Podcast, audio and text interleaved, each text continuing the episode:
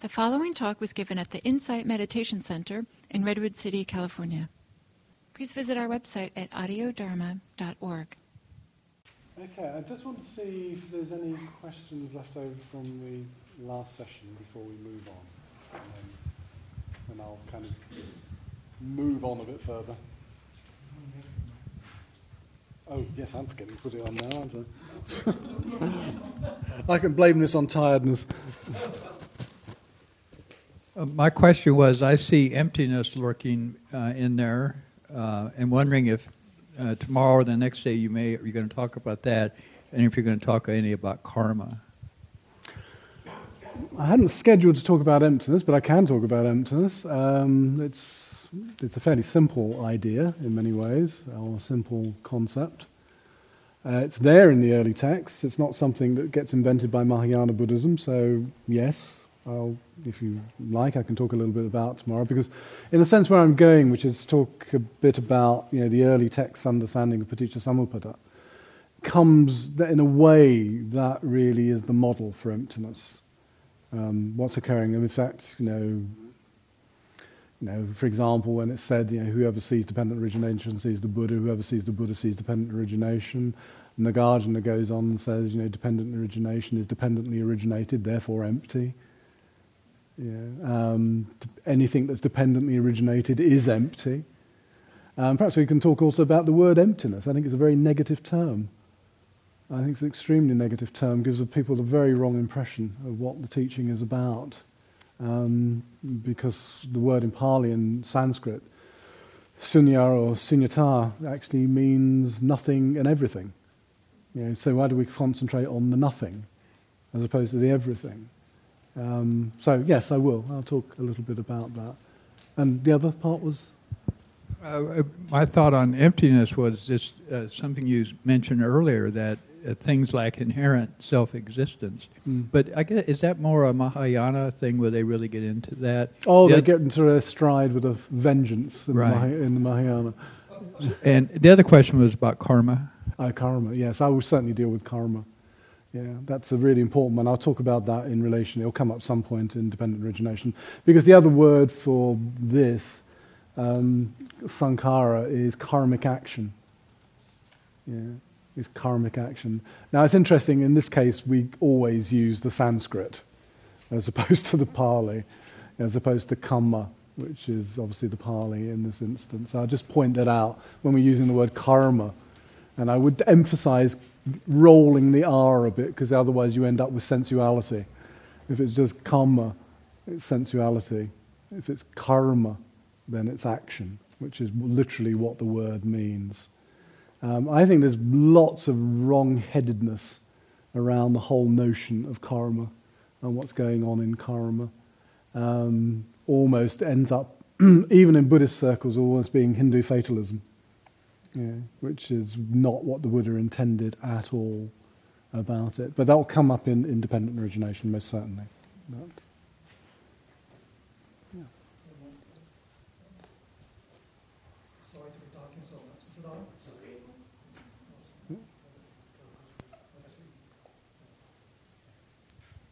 Yeah. Um, do we have any knowledge about the evolution of the Buddha's uh, ideas? Because the conventional view is that he sat under the Bodhi tree and, you know, bingo.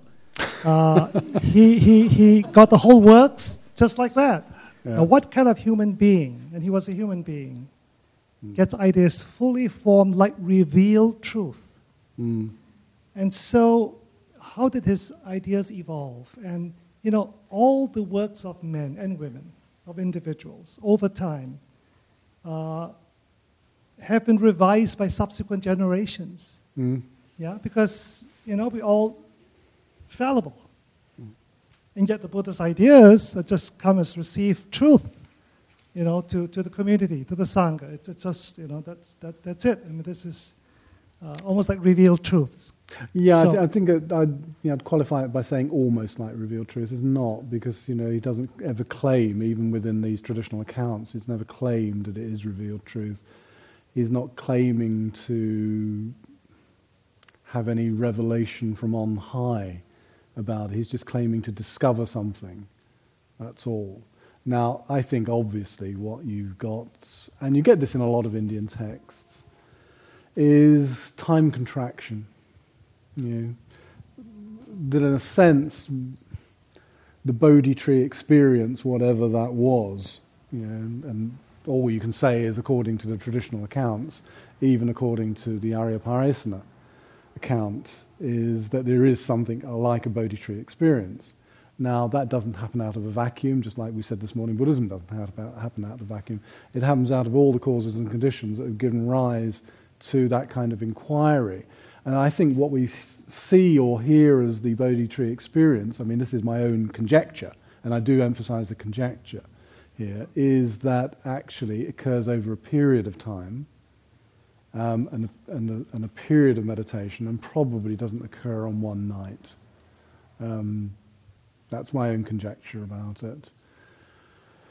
The words definitely change, there is no doubt about it. The, the, the Buddha's conception of what he's doing, um, the way the Sangha is evolving, um, certainly changes from the earliest strata of text that we can tell.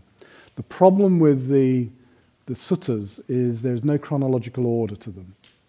It's not as if the compilers, the redactors of the texts, actually sat down and said, okay, this is an early sutta, this is a late sutta, and put them in some kind of chronological order. They didn't. It's a, and if any of you have ever looked, and I'm sure probably a lot of you have, who've looked at these texts, they're a bit of a, you know, it's all over the place. And if you happen to get two texts that correlate and actually follow on from each other, it's more by accident than by design that they're there.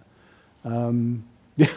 I said the only um, non-seeming accident seems to be the Digha and the Majjhima, which both start off with really difficult texts and then get easier the immediately you get into it. Um, but apart from that, I can't see any common way of compiling these things. So it's very difficult to know the actual development of the Buddha's ideas over time. However, that text I mentioned earlier on, the Sutta you can certainly see clear ideas about the development of the Sangha for example. You know, what I mentioned to you about two monks not traveling together. I mean, that's, you know, it has no idea of settled communities at that point. Um, and one extremely almost funny remark I find in the Vinaya, which also I would recommend people to read if you haven't read the Vinaya or elements of it, because it's so revealing about the early Sangha and what was going on, and actually just the human capacity to get around rules. yeah. The reason why you end up with 227 rules is the human capacity to try and get around the simplest ones. you know, that's the reason for it. And most, most of the things that the monks were up to were prosecutable. you know, it's pretty bad stuff that's going on in the Vinaya. Um, but in there, in one time, I mean, there's one very indicative statement I find in the Vinaya when, when the Buddha says to Ananda, he says, Ananda, weren't things better in the old days? you know, there's that sort of kind of retrospect to saying, you know, when it was simpler, when we had less people, when we didn't have these monasteries to run and things like that, it was a lot better. But the development of the Buddha's ideas I don't see so clearly. There are, as I mentioned earlier on today, there are conflicting passages, contradictory statements, which clearly show uh, a development, but which one follows which, it's very difficult to tell uh, within it. I mean, the capacity for the bhikkhus to try and remember everything that was said by the Buddha, obviously some of it's going to be misremembered as well, um, also reflects on the status of some of the things and the, probably some of the contradictions within um, the text themselves. But unlike, say, the Gospels, where you can look at the Gospels and some people have kind of gone through it and really begun to analyze, well, this probably looks actual, this is probably an interpolation, uh, and so on and so forth, and then try and work it out chronologically and things like that. You can't do that with this body of material, which is so vast. It's a huge amount of material that you've got in the Pali Canon. Um, so there's no way of telling what's chronological and how those ideas develop. The closest I can say, and this is part of the reason why I'm doing what I'm doing with you, the particular teachings I'm giving you in terms of the early texts, these are the ones I think we can clearly say are probably the ones that the Buddha gave, because he emphasizes them again and again and again and again through these early texts. It's like there are certain themes which come through. The texts you're asking about in the Itivuttaka and the Udana, Udana earlier on, they don't actually occur that frequently. You know, there's only two instances of them, whereas Paticca Samuppada, you know, dependent origination, is mentioned again and again and again. Um, the khandhas is mentioned again and again and again throughout the text. The Tilakkhana, the three characteristics of existence, are mentioned again and again and again. And so these, I think, just by the frequency of the references, you can see that these are the core teachings that the Buddha really emphasizes. Yeah.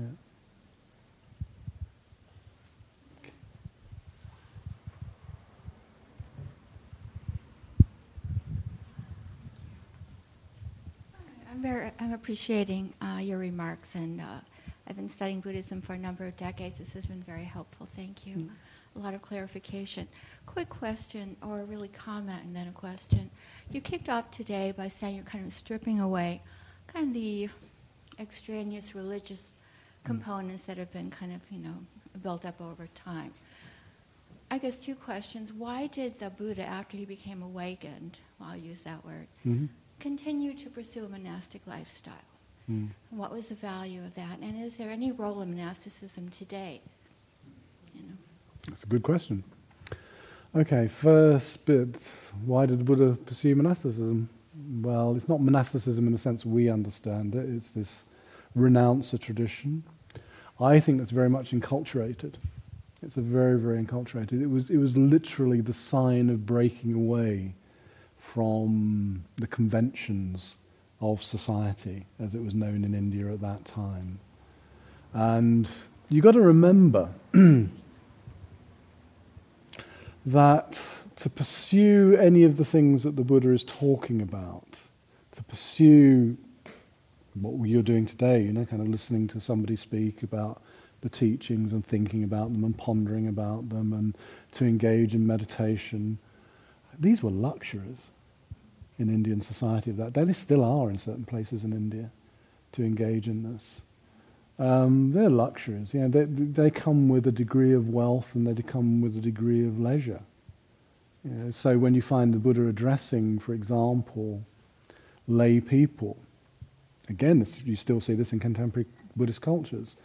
Um, the Buddhists or the monastics now will primarily be talking about ethics, you know, about way that you live your life practically. Because in a sense, that's the only way these people have time to practice. And in ancient India, that would have been the case. So actually entering into a renouncer tradition was a way of creating time. It was a way of freeing yourself up from all of the heavy responsibilities of simply going out and probably farming your land for you know, hours and hours and hours a day to try and produce for your family, produce food for your family. And a majority of it would have been agricultural labouring, you know, apart from obviously some mercantile trade and that that was going on. So it would have been an extremely hard life. Now it's very interesting in the history of Buddhism, and particularly in colonial countries, you know, such as Sri Lanka and Burma, not so much Thailand because it was never a colonial country. But in Sri Lanka and Burma, the first time you get lay people really starting to meditate is actually under colonialism. Now, colonialism had some good points as well as bad points. I mean, it had a lot of bad points, but it had some good points in the sense that it employed a lot of people. And in employing a lot of people and paying them relatively, and I say relatively well, it created a degree of wealth. And then you start to find people meditating as lay practitioners. And the development of a lay practitioner community in Sri Lanka started in the 19th century under British rule in, in Sri Lanka. That simply wasn't available to people earlier than that. You know, so I think you have to look at the socio-historical conditions as why monasticism was such an important affair in all of the Buddhist cultures that we know are Buddhist cultures, now know as Buddhist cultures, they were either subsistence economies, such as China um, and Tibet, um, Korea and Japan were also pretty subsistence economies. So if you really wanted to learn the Dharma practice, even if you wanted, for example, in Tibet, even if you just wanted to learn to read and write, you would have to enter into a monastery. You've got to remember these monasteries are educational establishments as well. They weren't just meditation halls and things like that. And so that degree of um, poverty really created monasticism as a powerful institution. Now, when I used to teach Buddhist studies at Bristol University, and I used to teach a two course, two semester course on, in, on Tibetan religion. And the first thing I used to get people to read wasn't a book about Tibet, it was on European medieval monasticism, because it's directly comparable. You know, what you find is a feudal system, you know, with the monasteries owning the land, tithes being paid to the monasteries, um, spiritual religious welfare being looked after by the monks, and so on and so forth. And you find all of these connections. And so that's the reason for monasticism. When that no longer becomes a necessity, then I think it starts to break down. Now, it was very interesting you should ask the last question about, you know, is monasticism useful in the Western context now? Um, when the Dalai Lama first visited the West, I think it was in 1971, he came to Europe in 1971, and I asked him a question um, about the value of monasticism. And he said to me at the time, he said, yes, of course, um, monasticism will have to be an important part of Western culture for Buddhism to put down roots and to establish itself in Western culture. I asked him that question about 10 years ago, and he said, absolutely not. Because he'd obviously seen what had happened and the changes that had taken place. Now, we're in a very unusual situation in Western culture here in that the majority of practitioners, what you're doing here today is only what would take place in a monastery. Ordinary lay people like yourselves in a traditional Buddhist culture would not get this kind of teaching. You know, even going to your retreat centers and your Dharma centers around, you would ne- not get the kind of input that you were getting from your resident and local teachers there. You know, getting you to direct you towards texts and teachings and practices and things like that. You would not get that uh, anywhere else. We're in a very unusual situation here in that you're getting stuff in a sense that only monastics in the past would have received. And we're also in a very unusual position, again, because I don't know what's like in San Francisco, but you would go into most of, you know, sort of the major conurbations in Britain, and you'll have a shop window onto virtually every form of Buddhism. Yeah? You've got all these different forms. Which one do you want? You know, do you want Korean or four forms of Tibetan or two forms of Zen? You know, or even difference in Theravada traditions between the Sri Lankan Vihara and the Thai forest monks up the road. You know, you've got all these forms of, of Buddhism. And so, in a way, uh, the necessity for monasticism outlined in the first place in traditional cultures is no longer there. But also, I think we've got a very different attitude towards the teaching and the um, apprehension of the teaching, the assimilation of it. And, and often people do do that until they find the right form of Buddhism that suits them. They go from tradition to tradition to tradition, perhaps even moving to a form of more secular Buddhism uh, in this interlude. So I think the case for monasticism becomes increasingly less convincing in a Western context.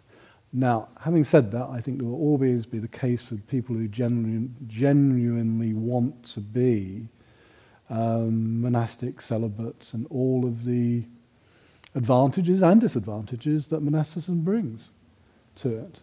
But I think as a major way of establishing Buddhism in a Western context, I don't think it's going to be a big player at all anymore within the Western context. In fact, I think the um, in a sense, the development lies with people like yourselves. This is where the development lies. Now, you can do, either do this properly, and this is my big concern. You can either do this properly by genuinely being educated in these traditions and understanding what they're about and understanding a little bit of what I've tried to share with you today. Or you can ignore that and just go for the traditions I think there's big dangers in that for, for, some of the reasons I won't go into, which I outlined this morning. I think there's big dangers with that. I think we have to bring some of our Western educational understanding to the study of Buddhism. so we really begin to understand what's going on and know what is the teaching as much as we can and know what is cultural. because actually, when you look at all these traditional forms of Buddhism, what you find heavily, heavily enculturated aspects of Buddhist thought. You know, I always think of Tibetan Buddhism as being one of the most heavily, heavily encultured. It's really difficult to pull the Buddhism out of the culture in that sense. You know, Thai Buddhism, Sri Lankan Buddhism, Korean Buddhism, all of these are heavily encultured. They're influenced by previous indigenous religious traditions and that. Uh, as we are, in our apprehension of Buddhism in the West, we're influenced by Christian Judaism primarily, you know, um, in apprehending it, you know, and even in the translation of it, you know, as, as I was trying to make the point for.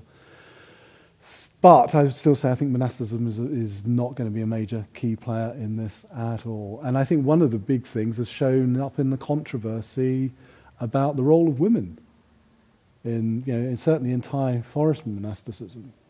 Um, it's a big, you know, seeing a big cultural difference here between, you know, the things that women have fought for for so many years and gained in the West, and this kind of very, very retrogressive patriarchal situation that you find yourself in with traditional Thai approaches to you know, the role of women and Sangha and things like that.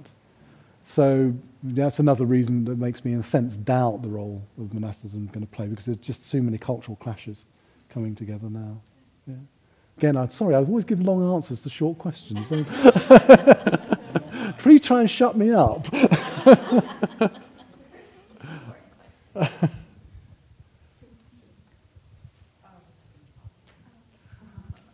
Okay, anybody else?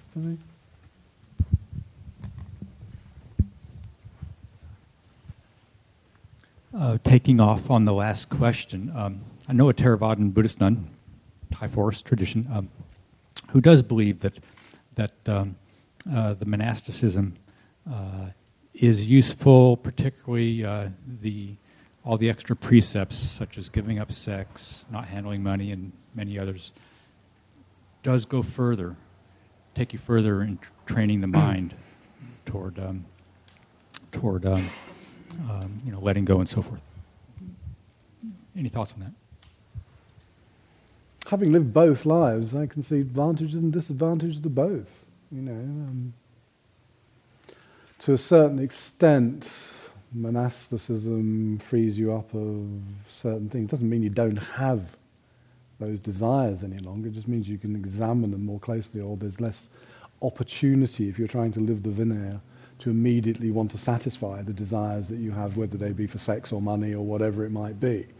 There's less desires, but there's also great difficulty because you're living in community all the time. There's lots and lots of difficulties. Um, and actually, the community problems that you find in monasteries are just as great as they are in, in ordinary life. Sometimes even more exacerbated because of the close proximity in which everybody is living as well. So you get real hatreds going on. In the, I mean, I always find it very indicative. You know, it's not actually within Buddhist monasticism, but it shows the problem of monasticism in general.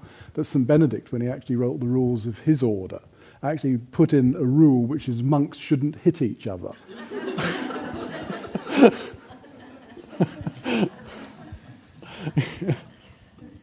you know.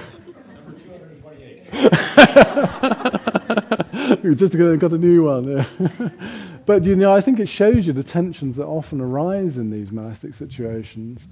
Um, and I do think that Western monasticism, when it's there, has actually a slightly different flavour to it than living within Eastern monasteries.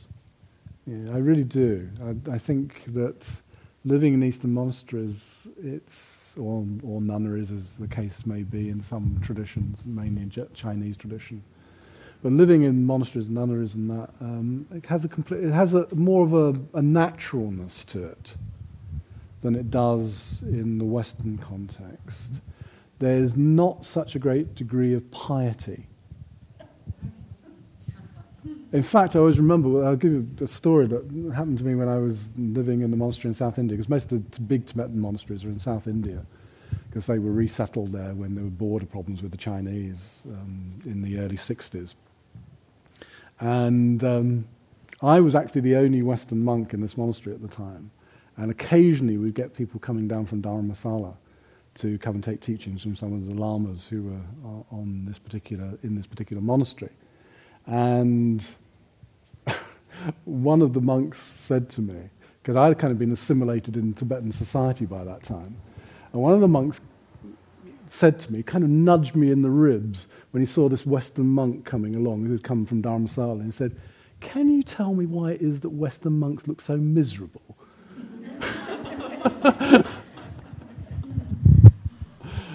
you know, because often they come with that sort of, I don't know, religious piety that often is there, um, but you don't find.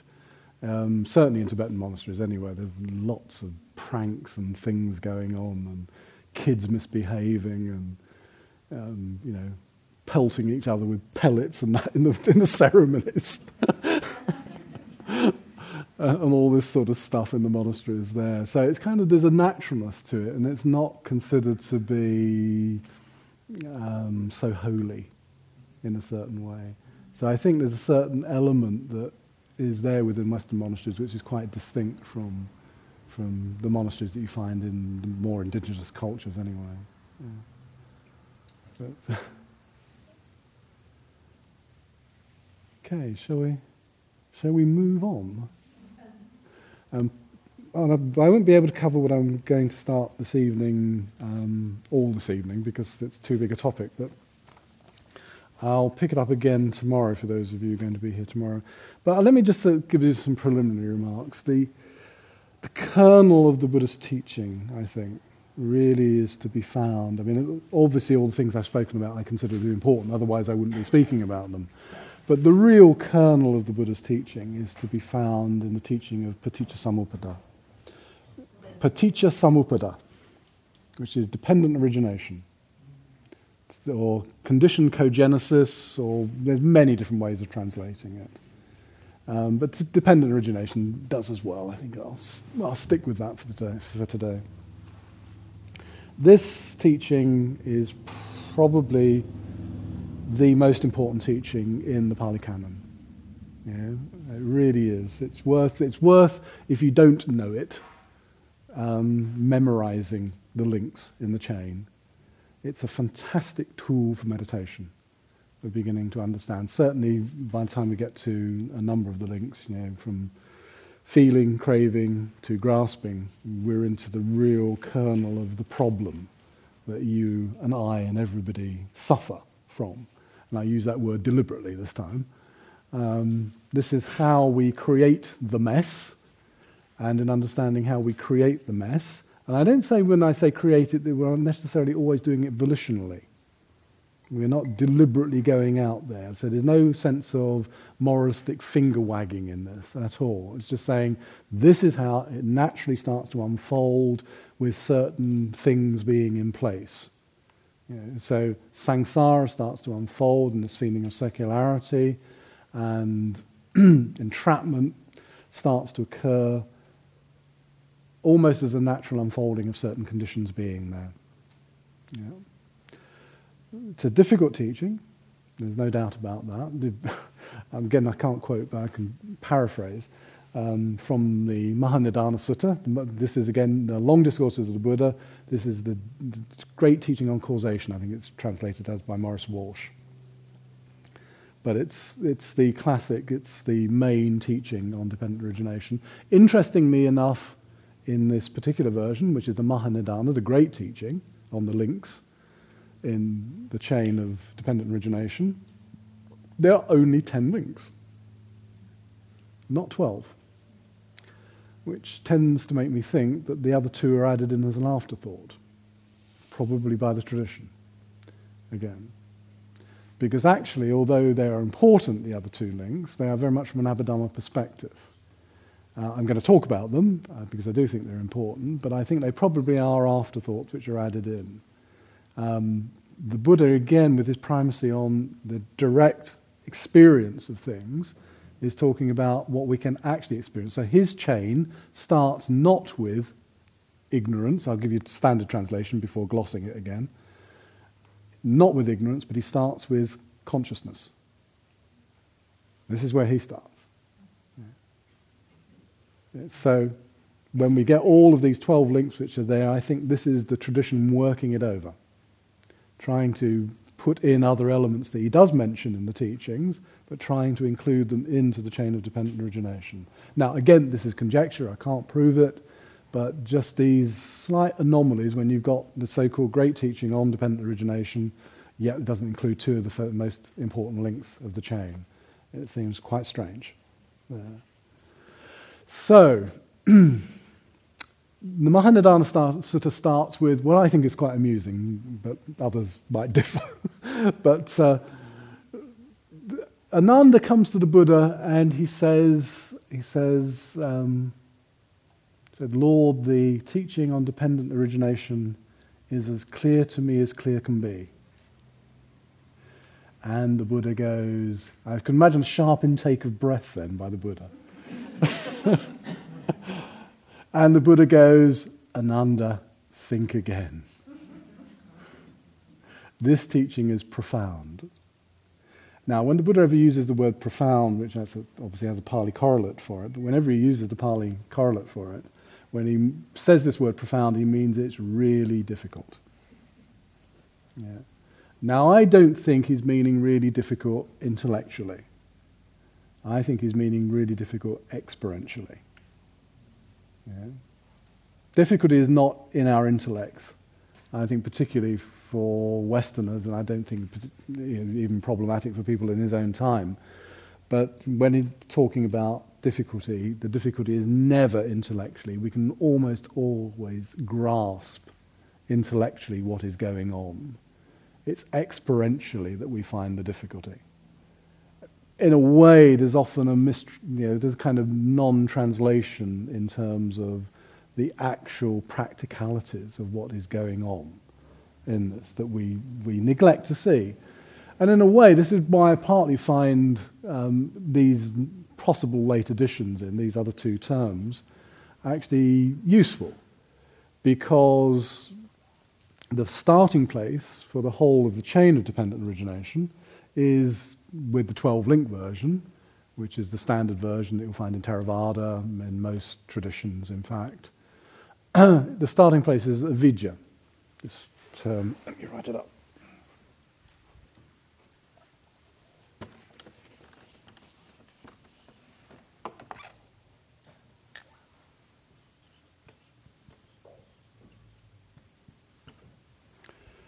avidya, which is, as you well know, usually translated as ignorance. This is the starting place for it. This is the fundamental ground on which, in a way, we walk. Now, remember what I've said earlier on today, and it's been a long day, is that this word also can mean confusion. Yeah. Confusion is the fundamental ground upon which we walk. And one of the aspects of confusion is also not wanting to know about things.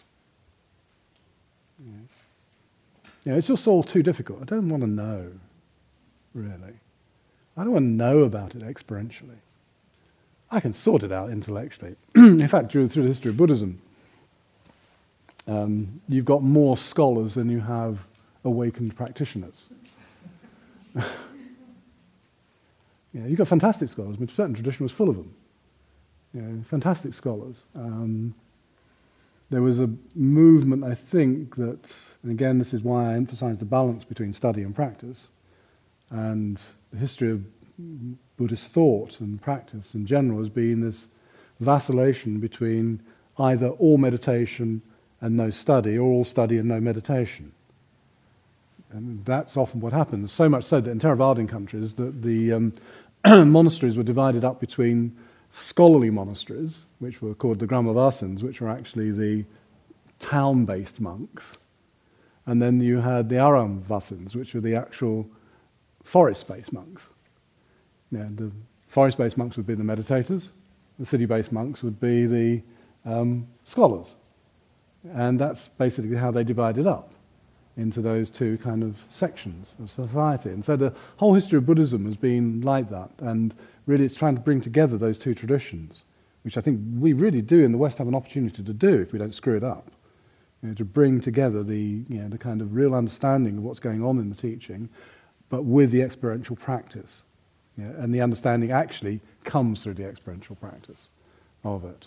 So that, this is really, really important, what's, what's going on. So when he's critiquing Ananda and saying, look, Ananda almost represents everybody.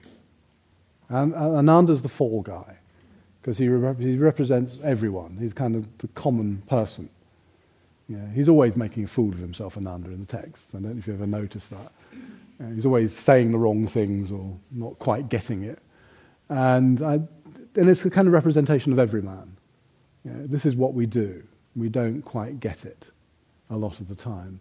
And so, in relationship to dependent origination, we don't get it in terms of, of the experience of what is going on. Now, how do we get it? Well, the experience of what's going on is you get it through your laboratory. And your laboratory is your meditation practice. Yeah, this is where you really get to see it. This is where you get to experience and experiment with it.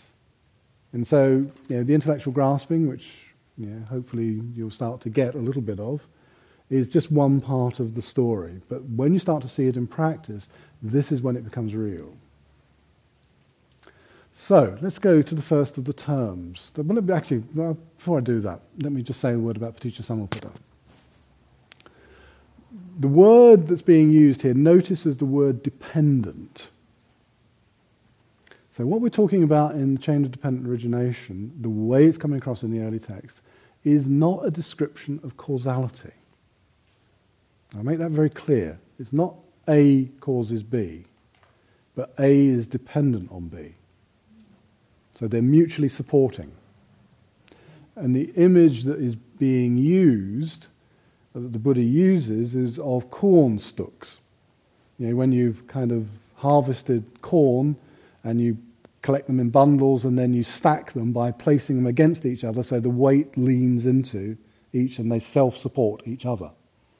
Yeah? Or using another image, you often used to see particularly of old army regiments when they'd be stacking rifles and they'd have all the rifles supporting each other, standing up in little triangles. Well, here you've got mutually supporting aspects. Yeah. And so it's a, it's a series of dependencies not a series of A causes B. So we're not saying that avidya is going to cause sankharas. It's saying that dependent on avidya being present, sankharas will arise. It's very different. Now, don't you see that? And one of the reasons I'm emphasizing this is because, like I did with the aggregates, with the khandhas, we want to get away from any sense of linearity. Yeah, in other words, if we draw the circle, in, I'm sure you've all seen the Tibetan Wheel of Life. Yeah, yeah, the Bhava Chakra, or the Wheel of Becoming, as it really is, should be known as. You'll find a little bit on the rim, which actually is a pictorial description of dependent origination. Now, if you took it literally, you would be looking at that chain and saying, well, this causes this, and this causes this, and this causes this, and this causes this, and this causes this, until we eventually get to old age and death. And then we get back on the wheel again. It's not that simple. Really isn't that simple. Yeah, that is the profundity of what the Buddha is saying. The profundity is actually in the complexity of the interactions that are going on between the different dimensions of the links in the chain. You know, how actually it's not just one thing supporting another thing, they're all supporting each other. You know, which is actually a really good reason why it's so difficult to unravel our experience, even when we have the best motivation. That we're not just dealing with one dimension of experience, we're dealing with lots and lots of interdependent dimensions of experience, all which mutually support each other. In other words, self reinforcing. Yeah. And I use that again deliberately. They reinforce a sense of self. Yeah. So, not causation, but chains of dependencies. Um, overcoming the sense of linearity. Beginning with avidya, but not beginning with avidya. Now, I really want to make it clear, in some other words, the problem just doesn't start with avijja. Yeah. Avijja is just part of the chain. It's like the backcloth. Actually, um, you could do this by having all of you could almost have this with avijja at the center and all the other links spread out in the normal way, seeing that literally as the backdrop. Everything takes place on the backdrop of avijja, but avijja is not a first cause. Yeah? It's not a first cause. Where does avijja come from? The Buddha doesn't say, it's just there. Avijja is just in our experience. Now, confusion rather than ignorance. Um, I'm using this term deliberately um, because it shows a fundamental sense of existential confusion. What we're doing, why we're doing it, how we do it. And I often liken this whole sense of, of vijja, which I think we do actually have an experience of, I mean, I don't know if ever you feel confused, but I do, you know, about life. Um, I often liken it to being, I don't know, kind of dropped in by parachute into a strange land where you don't actually have a map at all. Um, you wander around fairly futilely in the landscape. You bump into a few locals who are also fairly confused because they don't know the landscape. They only know their, their own valley where they live in. That is all. Um, so they can't tell you about what's going on in the other valley. And actually, the landscape is life, and the confused inhabitants are probably your parents. you know, because all they're trying to do is give you their confusion. Yeah? This is uh, Confucianism. Sorry, it's a bad time of the day. But no, this is being serious about this. This is being literally, as I say, dropped into a strange place and not knowing our way around. And actually, although I was joking about this, this is actually often our experience of life. We do our best. We do our best. We often don't mean to be hurtful or malicious or any of those things, but they just arise out of circumstances. They arise actually out of conditions. You know, and they arise out of a fundamental condition of being confused. So how can we know what the right thing to do if, if is, you know, we're confused because the information we've got is fairly confusing? And it's, uh, I kind of joked about it a bit, but in saying it's parents, but it's often our societies as well. You know, for example, our societies proffer as ways of getting through life which actually exacerbate the problem rather than helping us to overcome the problem that we experience. So, Western materialistic societies often offer out materialism as being the end of all meaning and the goals that we have in life.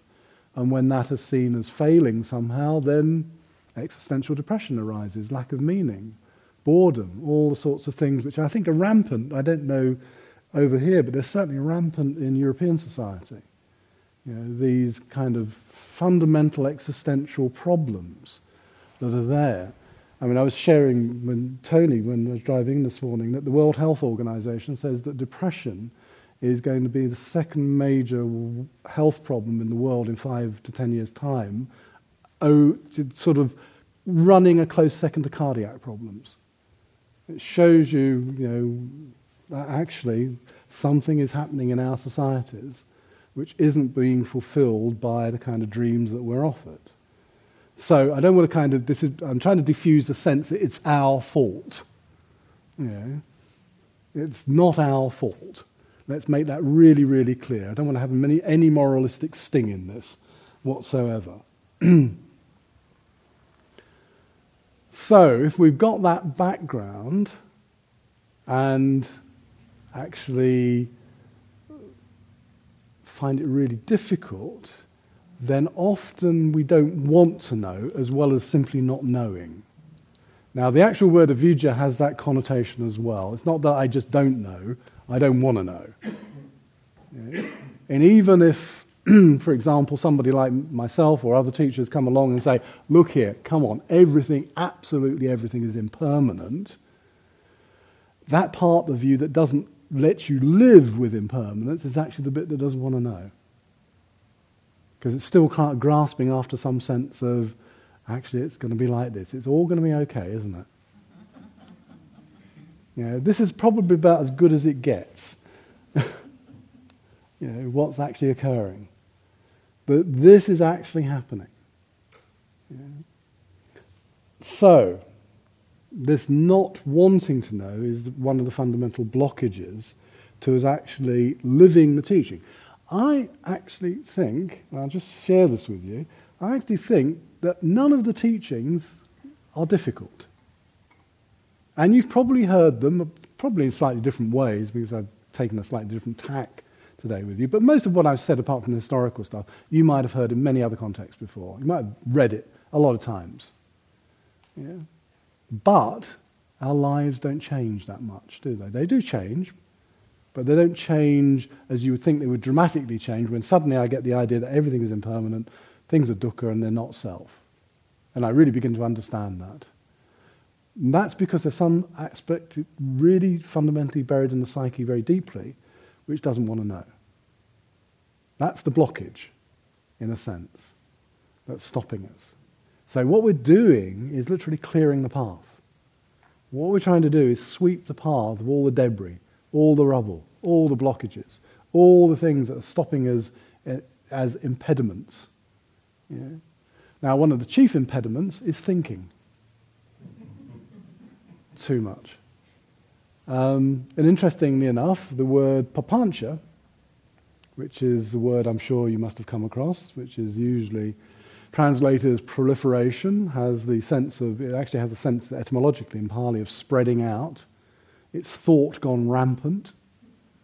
Um, it actually is, is uh, derived also from a, another Pali term, papanchati, which actually means to obsess about things. Uh, that word is actually linked to the word impedimentum. It's etymologically linked, the Latin word impedimentum and papancha, that which blocks the path. Yeah. So all of this kind of thinking we engage in, which spreads out and obsesses and proliferates, and you know, as I say, thinking on rampant, um, actually stops us from seeing. It becomes literally an obfuscation on the path an obfuscation. So that's what we're fundamentally engaged in clearing. So don't think that avidya is something we're going to absolutely clear up really easily. It's not something that's suddenly going to go away. Um, even by collecting all the Dharma books um, that you could possibly get and putting them on your walls, it's not somehow by osmosis going to you know, kind of transform you overnight. It isn't. This is, this is what we're working on. This is kind of a long-term project. You know? Now, the sense of avidya is that it's also composite. It's not, uh, it's not just one thing. It's actually composite, and it's composed out of something. And again, this will give you an idea of the Buddha's use of language. It's composed out of the asavas. Now, this is a really difficult term to translate. Um, I've never really found a satisfactory translation for it at all. You can give a sense of its dynamics, and that's about it. Um, the word is actually borrowed from Jainism, from Jainism. Um, and the word asava means an influx, something coming in. Now, the, the Jains believed that the reason why samsara was occurring was because we engaged in any actions whatsoever. Didn't matter whether they were good or bad. But the soul, the Atman, was weighted down by literally what they called the dust of the influxes, which weighted it and stopped it from being liberated. So there was things flowing in. Now the Buddha transfers the main meaning of this term to flowing out. You know, so what's keeping us bound is not what's flowing in, but what's flowing out of us. And then we come back to our sense of incontinence again that we had this morning. And what is flowing out of us, and this is one translation, and it's, it's etymologically quite sound, is effluent. Yeah. Now, that effluent itself has a direct context, and part, part of it is what's called avij asava, the effluent of confusion. Because I just don't like to keep my confusion to myself. I like to spread it around. yeah. Why keep it to yourself? uh, so that's part of what we're spreading around. Now, there are alternative translations. I only mention them because you will see them as you go through the books. One, um, outflows. Sometimes you even see influxes, which is very wrong because they're translating it literally from a kind of Jain context into this. Another one is outflows. Cankers is another one. Roy Norman, who I mentioned earlier on, who said that Four Noble Truths is the very worst possible translation, his comment on this was, um, when I heard him speaking once, was he said, The only thing I know that has canker is dog's ears and roses. not human beings. so, so, cankers, I don't think, is a very good translation. But the dynamic you've got is, uh, that you have to sense is a sense of what is flowing out of us, what is coming out of us. Literally, what we can't keep to ourselves. Now, there are three, sometimes four of these aspects, which are the asavas. These are the roots of all unwholesome psychological behavior. It's that bad. of all unwholesome psychological behavior. Uh, and one, there's, an, there's a synonym, actually, which is used rather than Buddha for somebody who is awakened. Uh, an arahant or somebody called a Buddha is usually described as khinasava, which means somebody who has brought an end to the asavas. You know, ended the asavas, literally. So that's the first one, is the asava of vidya. The ignorance, the confusion, the delusion that we cannot keep to ourselves, that we spread around, that we keep on pouring out. Because it affects all of our relations with the world. It's not something which is deeply personal. It affects all of our relations with the world. It affects all of our personal relationships too deeply linked to this is the term, well, if you just see these truncated, you'll probably figure out how to join that together, is this word, kamasava. The asava of sensual desire.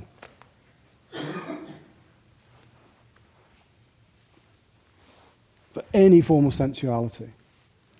Now, this is, in a sense, the asava that deeply craves sensuality, yeah. sees it as a, as, as, a positive thing, always.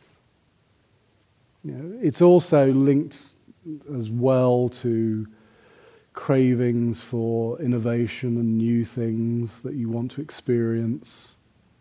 Um, but this is, this is not just kind of knowing I've got a craving for a bar of chocolate or something like that. This is, this is really deep stuff. You know, this is addiction to sensuality in all of its forms. You know, whether it's you know, the addictions to substance abuse, type of addictions, uh, addictions to sexuality, you know, addictions to got to be in beautiful surroundings, got to have the most lovely things around me, you name it. This is a deep obsession that's really embedded in our psyches in some way. This is obviously going to vary from individual to individual. This is not kind of always manifesting in the same way here. Then there is the craving for continued existence. Bhavasava.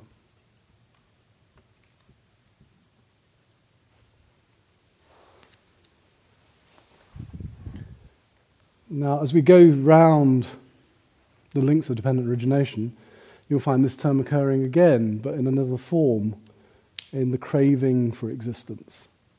Bhavtana, Bhavatanha, which is much, much further around, but this is showing that it's, it's a really deeply buried dimension of the psyche. Now, the craving for existence, I'll say much more about this tomorrow. But the craving for existence isn't literally just the physical craving to continue to exist, which of course we all have, but it's the con- craving for continued existence say in a traditional um, Indian context, of continuing to be reborn as the same person. It's a, it's a, if you like, it's a deeply linked sense of wanting to be me forever. Yeah? It's a deep grasping after self. Here, clinging to that sense of self that you may have, what, however that is, however fractured that might be. There's a deep clinging to that. This clinging is manifested through all sorts of ways. Again, often through desire for innovation and new things. Might be the craving to exist through your children, through your good works. Yeah. People having good memories of you. All these sorts of ways. It might even come down to the chippings on your tombstone. Yeah. It might even come down that far. But it's somehow to go on in some way. Now, the desire for immortality that you see traditionally manifested that was there within Indian religion, you know, in fact, again, the Buddha is playing on this because there's a very famous quote in the Brihadaranyaka, which is known as the Gayatri Mantra, which is, From death take me to immortality. Yeah. And then it goes on, take me from light to darkness, but take me to immortality, as being the main thing. So that's a pretty big craving. yeah. to, to move from the sense of, of you know, transience and fragility and everything else to the idea that I want to be forever. Then to compound the problem, whoops, I'm losing the thing. So, to compound the problem, we also have this one that's often included Ditthasava, which is the asava of views. Or, as a better translation of dit or ditthi, is actually opinions. So, this is an unpromising beginning.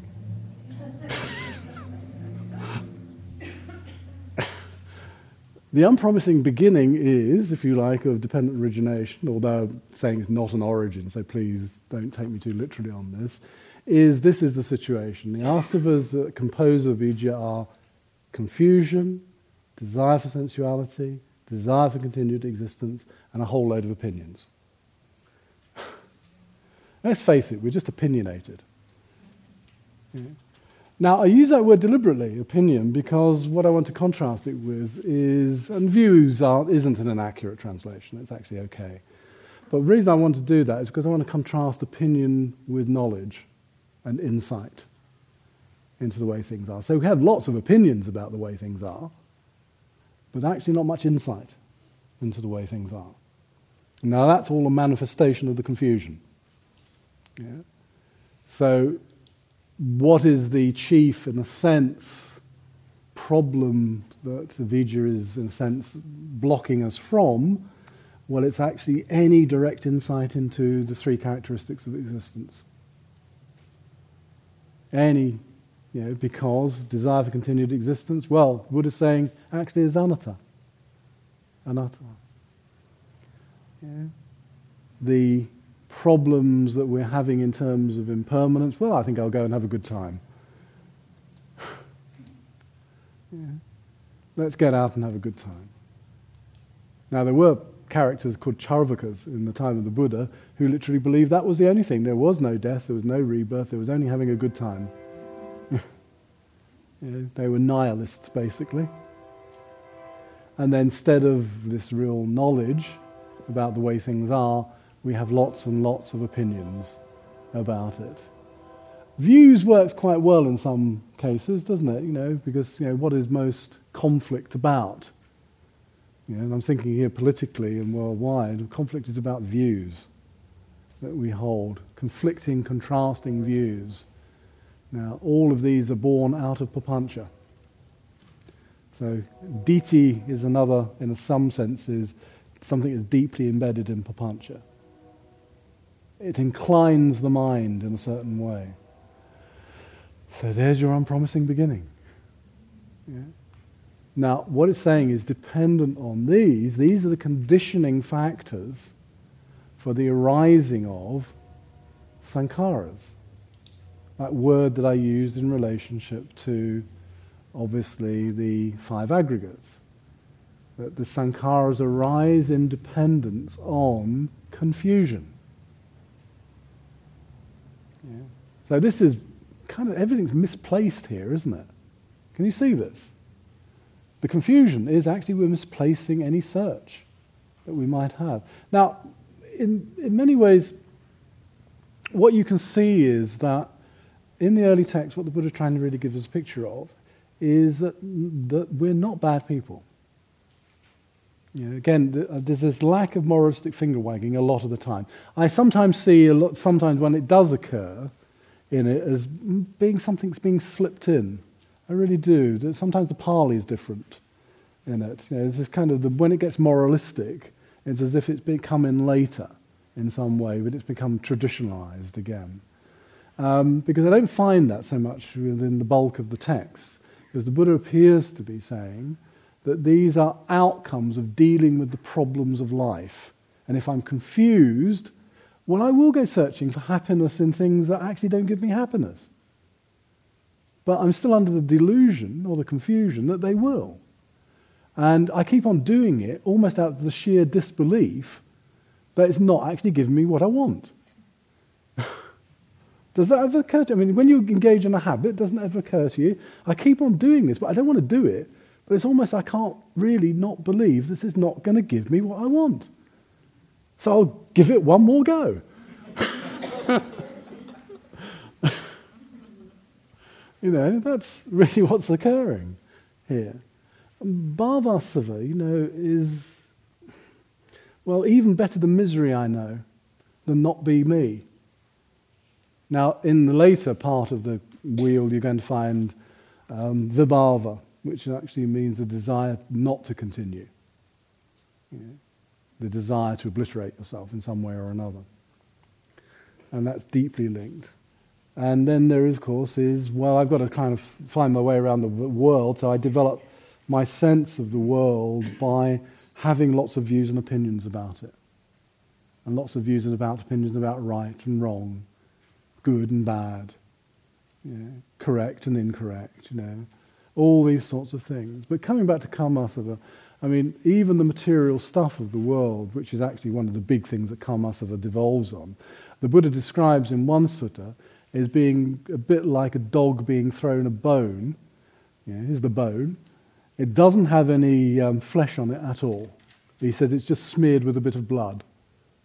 And the dog keeps chewing the bone again and again and again, searching for nutriment out of it. And a wonderful metaphor for our kind of compulsive behavior. Doing these same things again and again. It's a bit like chewing the bone, trying to see if we can get the nutriment out of it or the nutrition that we want. Yeah? But we keep on doing it. I want it's like it's like chewing gum, isn't it? When it's lost its flavour, you can't quite take it out of your mouth. you just keep on chewing. You know, and that's really the, the experience of a lot of kamasava. Keep on doing the same stuff again and again and again and again. No wonder we get the sankharas we do. and the sankharas are deeply embedded habits. That's why one possible translation doesn't cover every eventuality of what the word sankhara means, is habit you'll find these usually translated as volitional formations. Yeah, volitional formations. Now, in the Tibetan wheel of life, or the wheel of becoming that I referred to earlier on, these pictorial illustrations show you, if you ever look at it closely, for example, avijja is described usually as either one blind man, but usually actually two, two blind men trying to lead each other tapping their way through the world. The sankharas, I've written that up on the board, I don't need to write up that now. The sankharas is usually pictorially described as a potter moulding pots. Sometimes collapsing them down and remolding them. Sometimes there's one that's being produced. It looks fairly similar to the one that's being molded, but it's got a big wonkiness in the top.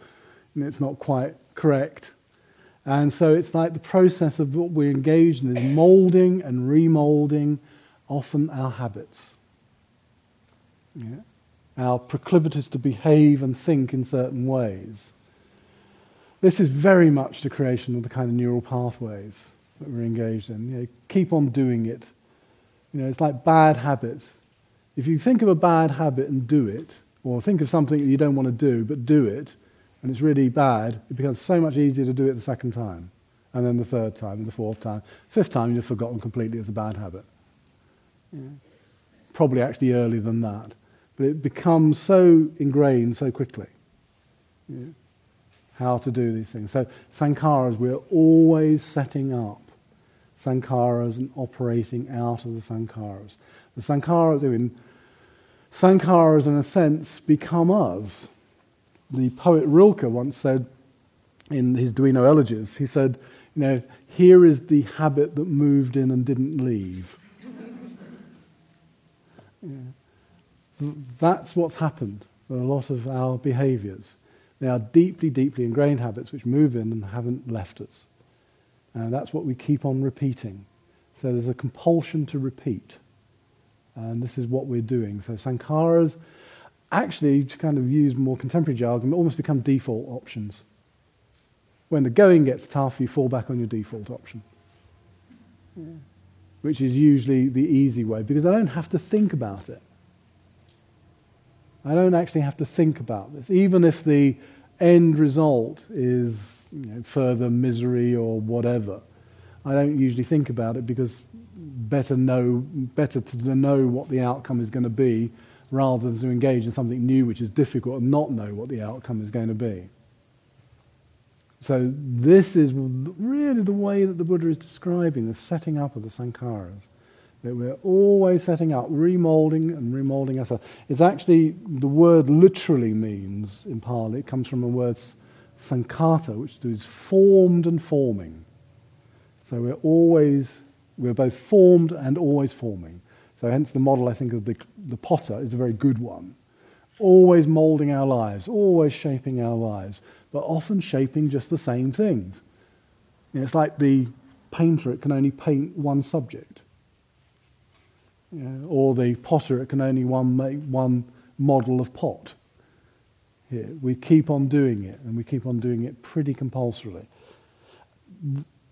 The other dimension to this is, of course, that these are narratives. These are also narrative structures, stories that we tell ourselves about ourselves and who we are. Sometimes, I don't know if you've noticed this, even when you've had a habit, there was two, usually two aspects to you know, actually breaking a habit. Often there's a great feeling of loss, like you somehow lost a bit of yourself. But there's also the feeling of freedom that comes from that. So it's a kind of double edged thing initially until you become, in a way, more relaxed, more comfortable with the sense of what you've lost. So there's often this deep, deep sense, almost a grief when you've lost a habit, when it's gone. There's a bit of me, it's gone. you know? It isn't, it's just a habit. This is what, we, this is what we're dealing with. And these are sankharas.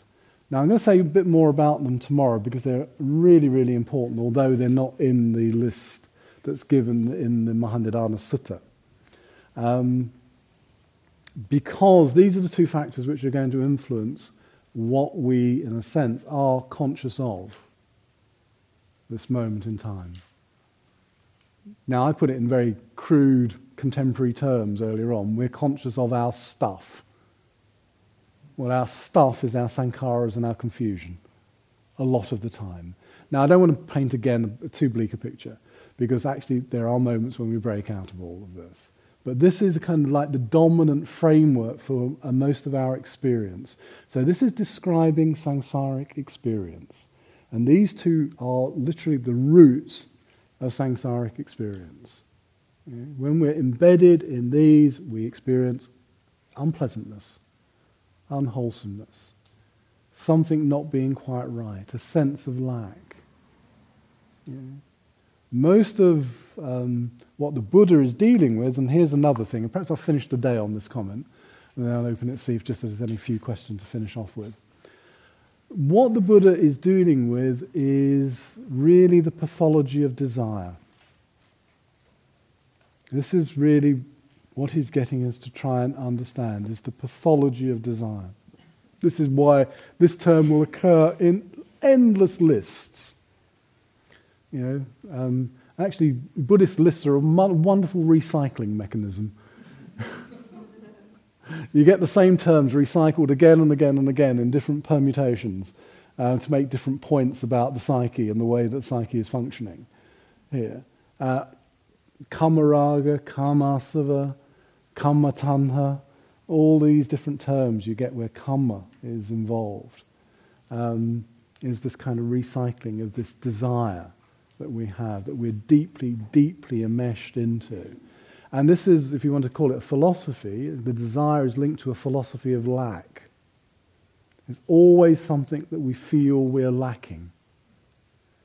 And it's almost as if we can somehow fill ourselves up with something which will then make us feel fulfilled.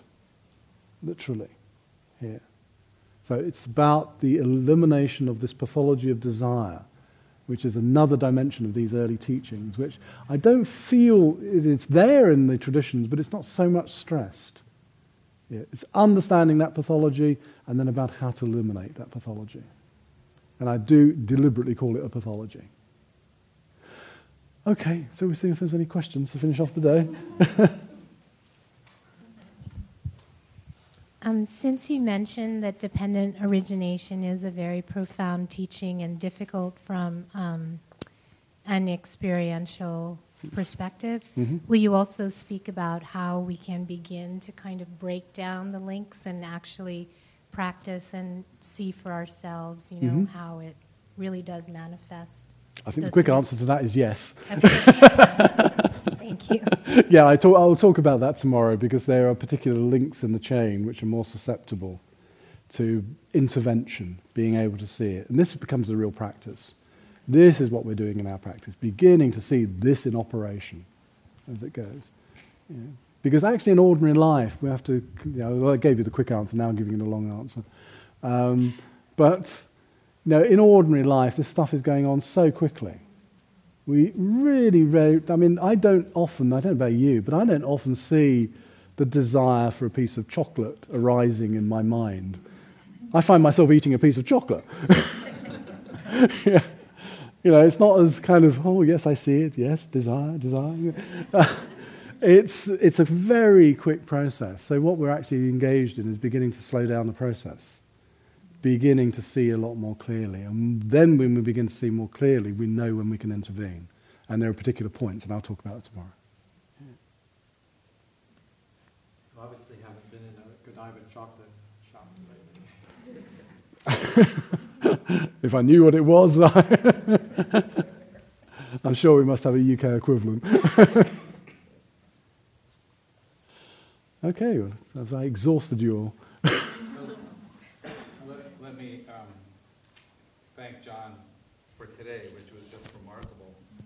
tomorrow at 1 o'clock, we'll be, we'll be here for a continuation.